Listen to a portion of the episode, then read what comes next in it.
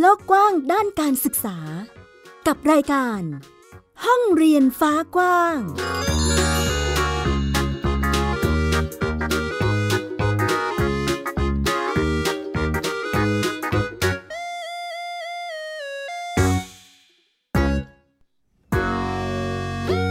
วัสดีค่ะ ต้อนรับคุณผู้ฟังทุกท่านเข้าสู่รายการห้องเรียนฟ้ากว้าง กลับมาพบกับมิวไอดาสนศรีเช่นเคยนะคะ ที่นี่ค่ะ www.thaipbspodcast.com หรือแอปพลิเคชัน Thai PBS Podcast นะคะ แน่นอนว่าเรามีเรื่องราวข่าวสารด้านการศึกษามาเล่าและพูดคุยให้กับคุณผู้ฟังได้รับฟังกันเช่นเคย วันนี้ค่ะมีหลายประเด็นเลยทีเดียวนะคะ ไม่ว่าจะเป็นพื้นที่การเรียนรู้ระหว่าง คนรุ่นใหม่กับคนในชุมชน โดยมีพื้นที่อย่างตลาดเนี่ยแหละค่ะเป็นพื้นที่การเรียนรู้ร่วมกัน รวมไปถึงการ เรียนรู้ของน้องๆนนักศึกษานะคะ ในการดัดแปลงเครื่องยนต์ หรือว่ารถยนต์ให้เป็นระบบไฟฟ้า เราจะไปดูกันว่าน้องๆเขามีการคิดค้นกันอย่างไรบ้าง รวมไปถึงอีกหนึ่งการเรียนรู้ด้านการเกษตร อย่างเช่น การปลูกข้าวโพด เป็นการเรียนรู้ร่วมกันระหว่างนักเรียนไทยและนักเรียนอิสราเอลที่จะมาแลกเปลี่ยนเรียนรู้กัน และส่งท้ายกับอีกหนึ่งประเด็นนั่นก็คือ การเรียนว่ายน้ำค่ะ เป็นประเด็นที่ไทย PBS ของเรายังคงติดตามามกันอย่างต่อเนื่อง ส่วนเรื่องราวจะเป็นอย่างไรนั้นไปฟังกันค่ะ ไทย PBS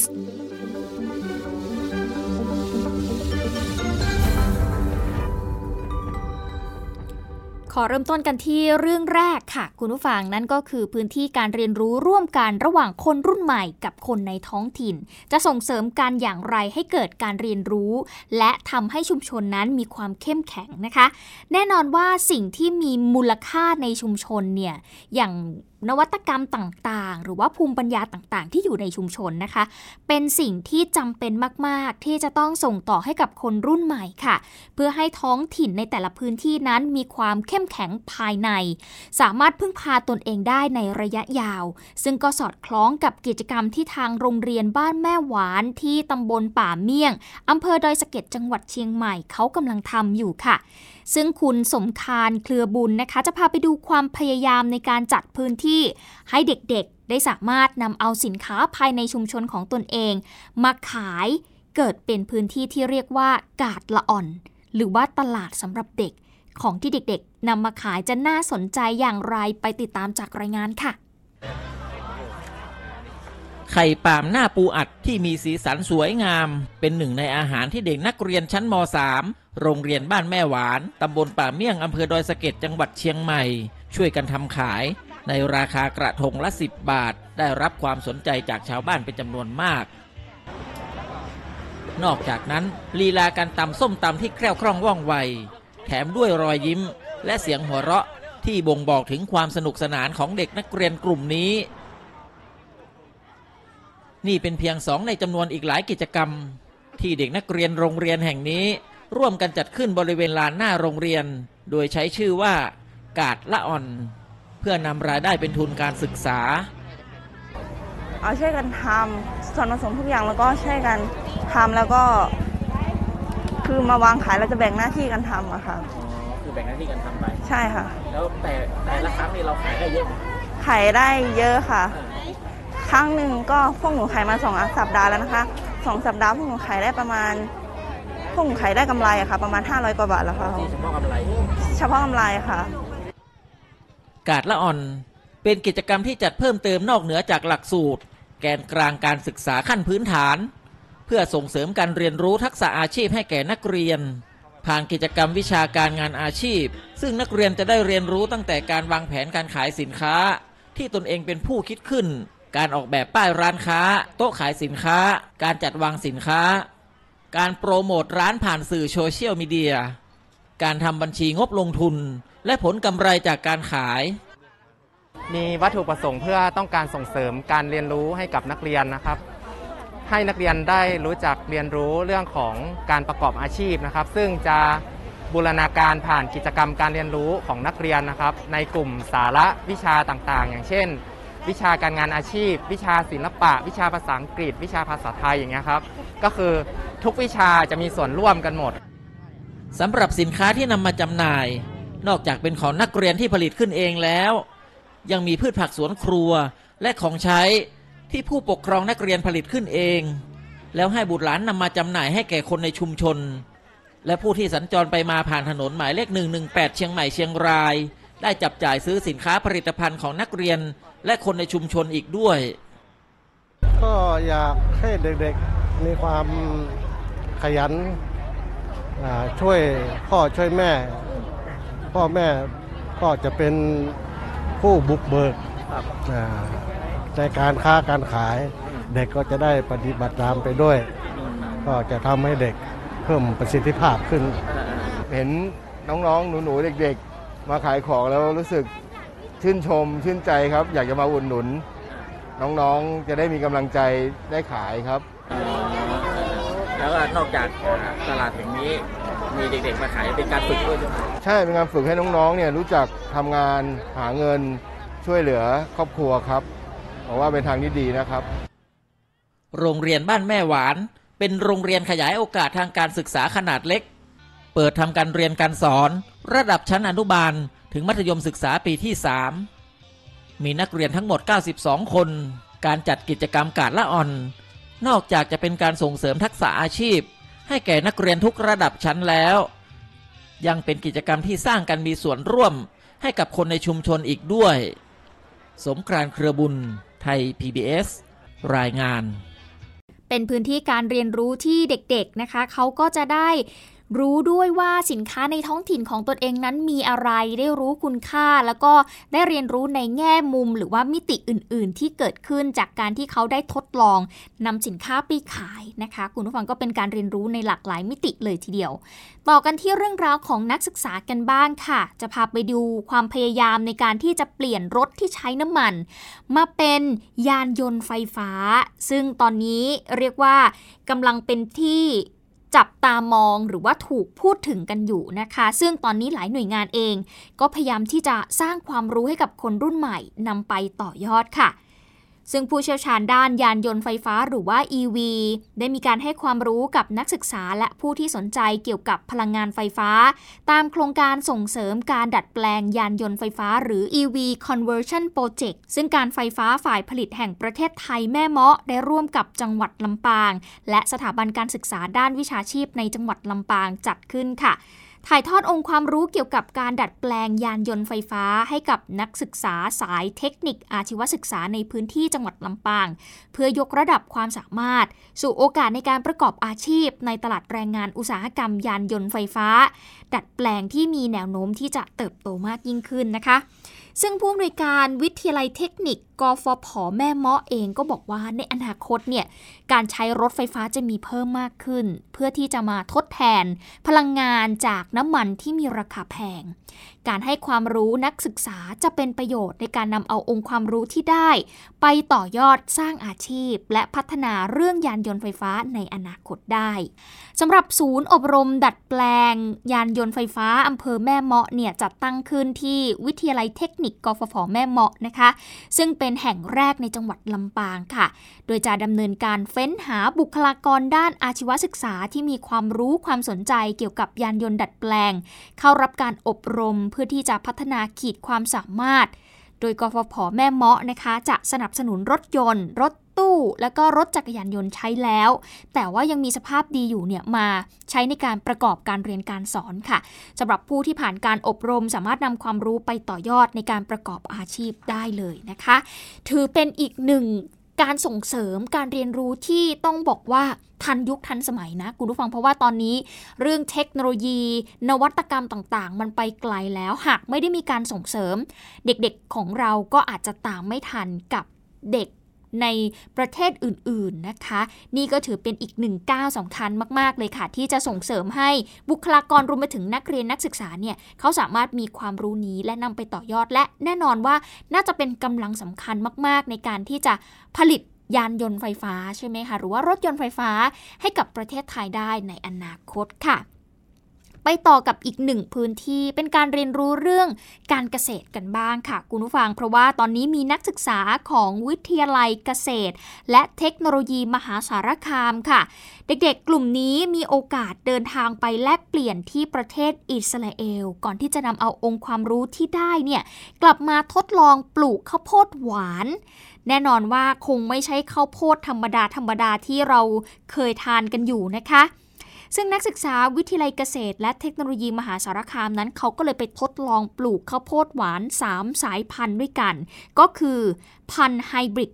3ไฮบริด9 และพันธุ์อินทรีย์ ซึ่งเป็นข้าวโพดที่มีรสชาติหวานค่ะ ตรงตามความต้องการของผู้บริโภค ซึ่งก็ได้ปลูกเอาไว้ภายในพื้นที่ของวิทยาลัยนะคะ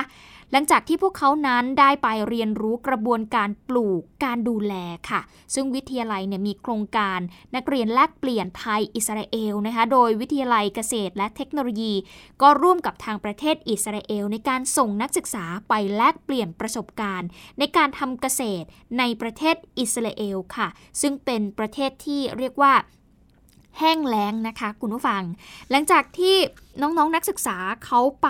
ฝึกประสบการณ์วิชาชีพกลับมาเนี่ยนะคะเขาก็จะได้เรียนรู้ปัญหาของการปลูกพืช ตั้งแต่เริ่มต้นปลูก เรื่องของการดูแลเรื่องของการเก็บผลผลิตรวมไปถึงการตลาดด้วย อย่างวาสารัต เวียงสิมาค่ะ นักศึกษาชั้น ปวส 2 วิทยาลัยเกษตร และเทคโนโลยีมหาสารคาม เป็นหนึ่งในนักศึกษาที่ไปแลกเปลี่ยน แล้วก็ได้ไปฝึกงานที่ประเทศอิสราเอลนะคะ เขาไปเมื่อช่วงฤดูร้อนที่ผ่านมานี่เองค่ะ คุณผู้ฟังตามโครงการนักเรียนแลกเปลี่ยน แล้วก็ได้นำเอาความรู้ด้านเทคโนโลยีเนี่ยมาปรับใช้ในการทำการเกษตร เมื่อจบการศึกษาไปแล้วก็จะไปต่อยอดนะคะ แล้วก็เอาไปพัฒนาแปลงเกษตรที่บ้านเกิดต่อไปค่ะ เกี่ยวความรู้หลักๆ เกี่ยวกับอิสราเอลคือระบบน้ำครับ เพราะว่าอยู่อิสราเอลระบบน้ำมันจะเป็นหลักเพราะว่าอยู่ในพื้นที่แห้งแห้งแล้งแล้งมาก เพราะเป็นทะเลทรายครับผมหลักๆ คือ ระบบน้ำแล้วก็การเทคโนโลยีที่เขาทันสมัยล้ำไปกว่า นิดนึงครับผม ทางด้านนายจรินนะคะ ซึ่งเป็นอาจารย์ประจำแผนกวิชาพืชศาสตร์ เองก็บอกว่าโครงการปลูกข้าวโพดเนี่ยดำเนินการต่อเนื่องมานาน 10 ปีแล้วนะคะ ซึ่งข้าวโพดเนี่ยก็เป็นพืชที่สามารถปลูกได้ในทุกฤดูในประเทศไทยของเราเลย แล้วก็เป็นพืชหลักค่ะที่นำมาให้นักศึกษาเนี่ยเขาได้เรียนรู้เรื่องการปลูกข้าวโพดอย่างครบวงจรเลยนะคะ ตั้งแต่ต้นน้ำกลางน้ำ ปลายน้ำรวมไปถึงเข้าใจสภาพปัญหาต่างๆ ในแต่ละช่วงด้วย นอกจากนี้ดังมีการจัดจำหน่ายนะคะที่บริเวณหน้าวิทยาลัยเกษตรค่ะ เพื่อที่จะนำเอารายได้เนี่ยมาใช้จ่ายหมุนเวียน ต่อยอดในรุ่นต่อไป โดยขายวันละ 500 ฝัก ราคาถุงละ 20 บาทนะคะ ซึ่งก็แล้วแต่ขนาดด้วย แต่ละวันเนี่ยก็มีการจำหน่ายข้าวโพดได้วันละไม่ต่ำกว่า 500 ถึง 1,000 ฝักเลย เป็นการหารายได้ในระหว่างปิดภาคเรียน แล้วก็ได้ฝึกประสบการณ์จริงของน้องๆนนักศึกษาด้วยค่ะ ติดตามรายการของไทย PBS Podcast ได้ทาง www.thaipbspodcast.com แอปพลิเคชัน Thai PBS Podcast หรือฟังทาง podcast ช่องทางอื่น ๆ Spotify SoundCloud YouTube Google Podcast Apple Podcast และ Podbean ติดตามกันต่อกับอีกหนึ่งประเด็นที่ไทย PBS ของเรายังคงติดตามและนำเสนอมาอย่างต่อเนื่อง นั่นคือความพยายามในการผลักดันให้ท้องถิ่นเนี่ยจัดหลักสูตรการเรียนว่ายน้ำให้กับเด็กๆ เพื่อลดปัญหาการจมน้ำค่ะ วันนี้มีข่าวดีสำหรับเด็กๆ ที่จังหวัดภูเก็ตนะคะ เพราะว่าเด็กนักเรียนจาก 6 โรงเรียนในจังหวัดภูเก็ตกว่า 100 คน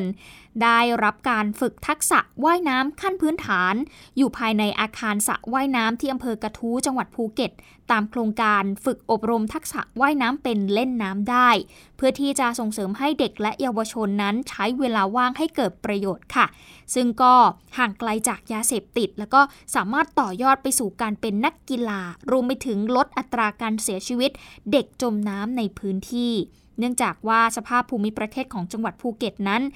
ล้อมไปด้วยน้ำทะเลนะคะนอกจากนี้ยังได้มีการจัดเตรียมทำหลักสูตรว่ายน้ำบรรจุในหลักสูตรการเรียนการสอนให้กับโรงเรียนในสังกัดด้วย เดี๋ยวเราไปฟังเสียงของคุณเรวัตอารีรอบ นายกองค์การบริหารส่วนจังหวัดภูเก็ตค่ะปกติน้ำฝนตกมาน้ำจะท่วมตรงนี้แล้วก็น้ำจะไหลออก แต่ตอนนี้น้ำมันไหลเข้ามาเลยต้องเอากระสอบทรายอุดไว้ครับ เพื่อที่จะสูบน้ำออกให้เด็กได้เรียนก่อนครับถ้าเราไม่สูบน้ำออกทุกวันเนี่ยน้ำจะเอ่อตรงนี้รถรถจะเข้าไม่ได้ เด็กก็จะ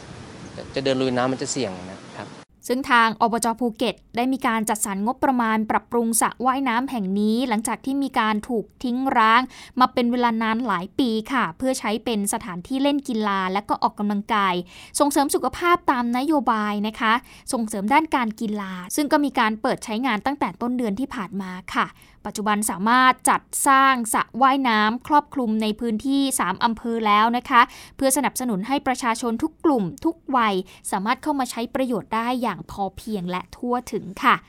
จะว่าไปช่วงนี้สถานการณ์ของการจมน้ำของเด็กๆ ก็ยังคงน่าเป็นห่วงอยู่นะคะ อันตรายที่เกิดจาก การจมน้ำหรือเล่นน้ำของเด็กๆเนี่ยยังคงเป็นสถานการณ์ที่เราจะต้องดูแลกันอย่างใกล้ชิดและจับตาดูดีๆ เลยทีเดียวนะคะ อย่างล่าสุดช่วงนี้ฝนตกหนักเกิดน้ำท่วมหลายพื้นที่ในบางพื้นที่เกิดน้ำหลาก น้ำเนี่ยเอ่อล้นขึ้นมานะคะบางพื้นที่เนี่ยมีแม่น้ำใช่ไหมคะมีลำคลอง มีบึงต่างๆ พอฝนตกลงมาทำให้ปริมาณน้ำเพิ่มมากขึ้น เรื่องนี้เนี่ย แน่นอนว่าสำหรับผู้ใหญ่เนี่ยอาจจะเป็นเรื่องที่ทุกใจหนักใจ แต่สำหรับเด็กเนี่ยถ้าเกิดเห็นน้ำเมื่อไหร่ ไม่ว่าจะเป็นน้ำปกติน้ำท่วมหรืออะไรก็แล้ว แต่กลายเป็นเรื่องสนุกสำหรับพวกเขาไปซะได้ค่ะ คุณผู้ฟัง ซึ่งแน่นอนว่าสถานการณ์น้ำแบบนี้ไม่ใช่ผลดีสักเท่าไหร่ แม้ว่าจะเป็นเรื่องสนุกสำหรับพวกเขา เพราะว่ามันอาจทำให้เด็กบางคนเนี่ยอาจจะเกิด อุบัติเหตุ จมน้ำเสียชีวิตได้ ดังนั้นพ่อแม่ผู้ปกครองต้องระมัดระวังให้ดีนะคะ เตือนบุตรหลานว่าไม่ควรที่จะไปเล่นน้ำโดยเฉพาะบริเวณที่มีกระแสน้ำไหลเชี่ยวนะคะ อย่างตอนนี้ค่ะ ปริมาณน้ำเหนือเนี่ย ก็ไหลลงมาตามแม่น้ำชีอย่างต่อเนื่องนะคะ คุณผู้ฟังทำให้น้ำเนี่ยเอ่อล้นท่วมถนน ในเขตตำบลนาคำใหญ่อำเภอเขื่องในจังหวัดอุบลราชธานีค่ะทำให้มีกลุ่มเยาวชนเนี่ยไปเล่นน้ำตามริมถนนที่มันเอ่อล้นออกมา แต่ว่ากระแสน้ำค่อนข้างที่จะไหลเชี่ยวเลยทีเดียว พัดให้นายคทาวุฒิทองเขียวอายุ 15 ปีเนี่ย พัดไหลไปกับน้ำค่ะ โดยนางการดาซูนะคะ เป็นชาวบ้านที่เห็นเหตุการณ์พอดีก็เลยเล่าให้ฟังว่า เห็นเด็กประมาณ 10 คนค่ะ พากันขี่จักรยานยนต์ มาจอดแล้วก็ลงไปเล่นน้ำบนถนนที่ถูกน้ำท่วม ตอนแรกเนี่ยก็ไปเตือนนะคะ ว่าถ้าว่ายน้ำไม่เป็นเนี่ยห้ามลงไปตรงถนนที่ถูกน้ำท่วมสูงนะ เพราะว่าจุดนั้นเนี่ยน้ำไหลแรงค่ะ ซึ่งเด็กๆเองก็รับปากนะ แต่พอสักพักหนึ่ง เกิดกระแสน้ำที่ไหลแรงก็เลยทำให้เด็กสองคนเนี่ยถูกกระแสน้ำพัดตกลงไปที่ร่องถนน ซึ่งมีน้ำท่วมสูงประมาณ 2 เมตรเลยทีเดียวนะคะ เรียกว่าโอ้ท่วมหัวเหมือนกันนะ คุณผู้ฟังสำหรับเด็กๆนะ อายุแค่ 15 ปีกันเองนะคะ ซึ่งคนหนึ่งเนี่ยสามารถขึ้นมาได้ค่ะแต่ว่าก็มีอีกหนึ่งคนที่เสียชีวิตนะคะ เพราะว่าถูกน้ำพัดออกไป ซึ่งผู้ที่เห็นเหตุการณ์ก็โทรไปแจ้ง ทางผู้นำชุมชนนะคะ ให้รีบมาช่วย เบื้องต้นเนี่ยผู้นำชุมชนเองก็มีการประกาศเตือนให้ผู้ปกครองเนี่ยเฝ้าระวังบุตรหลานไม่ให้มาเล่นน้ำเพราะว่าอาจจะเกิดอันตรายแบบนี้ได้ อีกหนึ่งพื้นที่ค่ะที่จังหวัดสุรินทร์อันนี้ก็เกิดเหตุเด็กจมน้ำเสียชีวิตถึง 4 คนเลยทีเดียวนะคะ ที่บริเวณฝายน้ำล้น บ้านราวนครที่ตำบลคูตันอำเภอกาบเชิง หลังจากเด็กๆเนี่ยไปร่วมงานฉลองขบวนแห่ เปิดถนนลาดยางใหม่นะคะ ซึ่งเป็นเส้นหลักในหมู่บ้าน ก็เลยชวนกันไปเล่นน้ำไปทั้งหมด 6 คนค่ะ แต่ว่าลงไปเล่นน้ำเนี่ยสคนและมี 2 คนที่ไม่ได้ลงไปเล่น แล้วก็เลยทำให้เกิดเหตุเสียชีวิตจนได้นะคะ คุณผู้ฟังก็ถือเป็นการเตือนภัยแล้วกันนะคะสำหรับช่วงนี้ที่คุณพ่อคุณแม่นะคะ ต้องดูแลบุตรหลานให้ดีนะคะ แล้วก็เตือนเด็กๆด้วยว่า ถ้าหากไปเจอ บ่อน้ำหรือแหล่งน้ำใด ๆ ก็แล้วแต่นะคะ ไม่ใช่แค่เหตุจมน้ำอย่างเดียวนะ มันมีอันตรายอื่น ๆ ที่อาจจะเกิดขึ้นได้ จากการที่ลงไปเล่นในน้ำท่วม หรือแหล่งน้ำตามธรรมชาติที่ตอนนี้มันอาจจะท่วมสูงนะคะ ดังนั้นต้องดูแล เรื่องนี้เป็นอย่างดีกำชับเด็กๆ หรือแม้แต่การให้ความรู้เรื่องการเอาตัวรอด ในขณะที่เขาเกิดเหตุฉุกเฉิน ดังนั้นเรื่องการเรียนว่ายน้ำจึงเป็นเรื่องที่สำคัญมากๆนะ คุณผู้ฟังที่ต้องส่งให้บุตรหลานเนี่ยไปเรียนรู้ไม่ใช่จะส่งเสริมให้เป็นนักกีฬาอย่างเดียวหรอก แต่ถ้ามีพื้นฐานหรือมีทักษะ แน่นอนว่ามันจะช่วยลดอุบัติเหตุการสูญเสีย จากเหตุจมน้ำหรืออื่นใดได้นะคะ อะนี่ก็เป็นเรื่องราวที่เกิดขึ้นในช่วงนี้ และแน่นอนว่าสถานการณ์น้ำอย่างน้ำท่วมเนี่ยมันไม่ได้ส่งผลอันตรายต่อเด็กอย่างเดียว ตอนนี้กระทบ ด้านการเรียนของเด็กๆแล้วด้วยนะคะ เพราะว่าตอนนี้หลายโรงเรียนค่ะ ต้องปิดเรียน หรือว่าปรับไปเรียนแบบออนไลน์ เนื่องจากว่าน้ำเนี่ยท่วมมากๆ ไม่สามารถที่จะเดินทางไปโรงเรียนได้นะคะอย่างโรงเรียนหลายแห่งในอำเภอชนบท จังหวัดขอนแก่นตอนนี้ก็ปิดเรียนค่ะ หลังจากที่มีน้ำท่วมขังตั้งแต่ปลายเดือนสิงหาคมเลยนะคะ อย่างที่บ้านวังเวินที่หมู่ 8ตำบลศรีบุญเรืองอำเภอชนบทที่จังหวัดขอนแก่น ที่นี่ถูกน้ำท่วมขังแล้วก็น้ำกัดเซาะถนนมาตั้งแต่ปลายเดือนสิงหาคมที่ผ่านมาแล้วนะคะทำให้รถเนี่ยไม่สามารถสัญจรไปมาได้สองข้างทางเนี่ยนะคะที่เป็นทุ่งนาเนี่ยก็มีน้ำท่วมกันเป็นบริเวณกว้างเลยทีเดียว เจอว่ามีถนนขาดนะคะ ถนนขาดไม่พอ ตรงนั้นเนี่ยน้ำ ท่วมสูงขึ้นกว่าเดิม แล้วก็มีการไหลเชี่ยวของน้ำด้วยนะคะ ในหมู่บ้านก็มีน้ำท่วมนะทำให้ตอนนี้เนี่ยต้องมีการบริหารจัดการนะคะ เพื่อที่จะให้ประชาชนสามารถที่จะสัญจรไปมาหรือใช้ชีวิตได้บ้าง แต่ว่าบริเวณที่มันมีการท่วมเนี่ยบังเอิญมันอยู่ติดกับโรงเรียนวังเวิร์นกุดหล่มนะคะ ซึ่งเป็นโรงเรียนที่อยู่บริเวณนั้นเนี่ย แม่น้ำชีค่ะมันเอ่อล้นออกมา ทางถนนนะคะจนทำให้ถนนเนี่ยขาดรถไม่สามารถที่จะผ่านได้นะคะ เลยทำให้โรงเรียนต้องประกาศให้นักเรียนเนี่ยหยุดนะคะหยุดก่อน หยุดเรียนเพราะว่าตอนนี้เนี่ยน้ำไหลเชี่ยวนะคะ แล้วก็ปรับไปเรียนแบบออนไลน์อีกครั้ง แล้วก็เป็นเรียนแบบ on hand นะคะ ก็คือให้ใบงานให้เด็กๆกลับไปทำนะคะ ซึ่งที่โรงเรียนแห่งนี้ก็มีนักเรียนตั้งแต่ระดับชั้นอนุบาลไปจนถึงชั้นม .3 ค่ะ รวมแล้วกว่า 140 คนนะคะ ก็เป็นอีกหนึ่งเหตุการณ์ที่ต้องมีการปรับตัวในช่วงนี้ เดี๋ยวไปฟังเสียงของคุณภูวัฒนันจันทีค่ะ ผู้อำนวยการโรงเรียนบ้านวังเวินกุดลมอำเภอชนบทจังหวัดขอนแก่นค่ะ ปกติน้ำฝนตกมาน้ำจะท่วมตรงนี้แล้วก็น้ำจะไหลออก แต่ตอนนี้น้ำมันไหลเข้ามา เลยต้องเอากระสอบทรายอุดไว้ครับ เพื่อที่จะสูบน้ำออกให้เด็กได้เรียนก่อนครับถ้าเราไม่สูบน้ำออกทุกวันเนี่ยน้ำจะเอ่อตรงนี้รถรถจะเข้าไม่ได้ เด็กก็จะจะเดินลุยน้ำมันจะเสี่ยงนะครับช่วงนี้สถานการณ์น้ำต้องระมัดระวังกันนิดนึงนะคะ คุณผู้ฟังเราต้องติดตามข่าวกันอย่างต่อเนื่อง เพราะตอนนี้ฝนเนี่ยก็ เรียกว่ามาถี่มากๆ ทุกๆ สัปดาห์มีการประกาศเตือนจากกรมอุตุนิยมวิทยาว่าจะมีฝนตกหนักในหลายพื้นที่นะคะ และแน่นอนว่าเมื่อมีฝนตกหนักปริมาณน้ำมากขนาดนี้ก็ทำให้เกิดน้ำท่วมในหลายพื้นที่ ใครที่มีความเสี่ยงที่จะเกิดน้ำท่วมบ้านหรืออย่างไร ก็ขอให้ดูแลทรัพย์สินของตนเองนะคะ แล้วก็พยายามวางแผนชีวิตให้ดี รวมไปถึงน้องๆ นักเรียนด้วยช่วงนี้ต้องระมัดระวังเป็นพิเศษ ไม่ว่าจะเป็นอันตรายที่อาจจะเกิดขึ้นจากน้ำท่วมนะคะหรือว่าโรคภัยไข้เจ็บที่จะมาในช่วงฤดูฝนแบบนี้ ก็ขอให้คุณพ่อคุณแม่ดูแลเด็กๆกันด้วยนะคะ ส่งท้ายวันนี้กับนโยบายพาน้องกลับมาเรียนกันบ้างค่ะ เป็นการแก้ไขปัญหาความเหลื่อมล้ำทางการศึกษาของรัฐบาล ที่ตั้งเป้าหมายเอาไว้ว่าในปี 2565 นี้จะทำให้เด็กหลุดออกจากระบบการศึกษากลายเป็นศูนย์ค่ะ ซึ่งกระทรวงศึกษาธิการก็ได้มีการออกมาแถลงนะคะว่าเหลือเด็กไม่ถึง 18,000คนค่ะที่ยังหาตัวไม่เจอ กว่า 98,000 คนค่ะ คือจำนวนเด็กที่หลุดออกจากระบบการศึกษา ที่ทางกระทรวงศึกษาธิการได้มีการติดตามตัว พบจากกลุ่มเป้าหมายทั้งหมดกว่า 121,000 คนนะคะ แม้ว่าการค้นหาเด็กจะพบได้มากถึงร้อยละ 80 แต่ว่ามีเพียง 51,000 คนเท่านั้นค่ะ ที่ตัดสินใจจะกลับเข้าเรียนอีกครั้งหนึ่ง ซึ่งนายวีระแข็งกสิการ รองปลัดกระทรวงศึกษาธิการเองก็บอกว่ามีหลายปัจจัยค่ะที่ทำให้เด็กไม่กลับมาเรียนต่อ อย่างเช่นบางคนจบการศึกษาภาคบังคับไปแล้ว หรือว่าอายุเกินเกณฑ์ ก็ไม่ประสงค์จะเรียนต่อ อีกจำนวนหนึ่งเนี่ยมาจากปัจจัยด้านครอบครัวแล้วก็การย้ายถิ่นค่ะ ส่วนวิธีการป้องกันไม่ให้เด็กกว่า 50,000 คนที่กลับเข้าระบบแล้วหลุดซ้ำเนี่ย ทางกระทรวงก็ได้มีการกำชับให้โรงเรียนนั้นติดตาม แล้วก็ให้คำปรึกษาเด็กๆ ในการแก้ไขปัญหา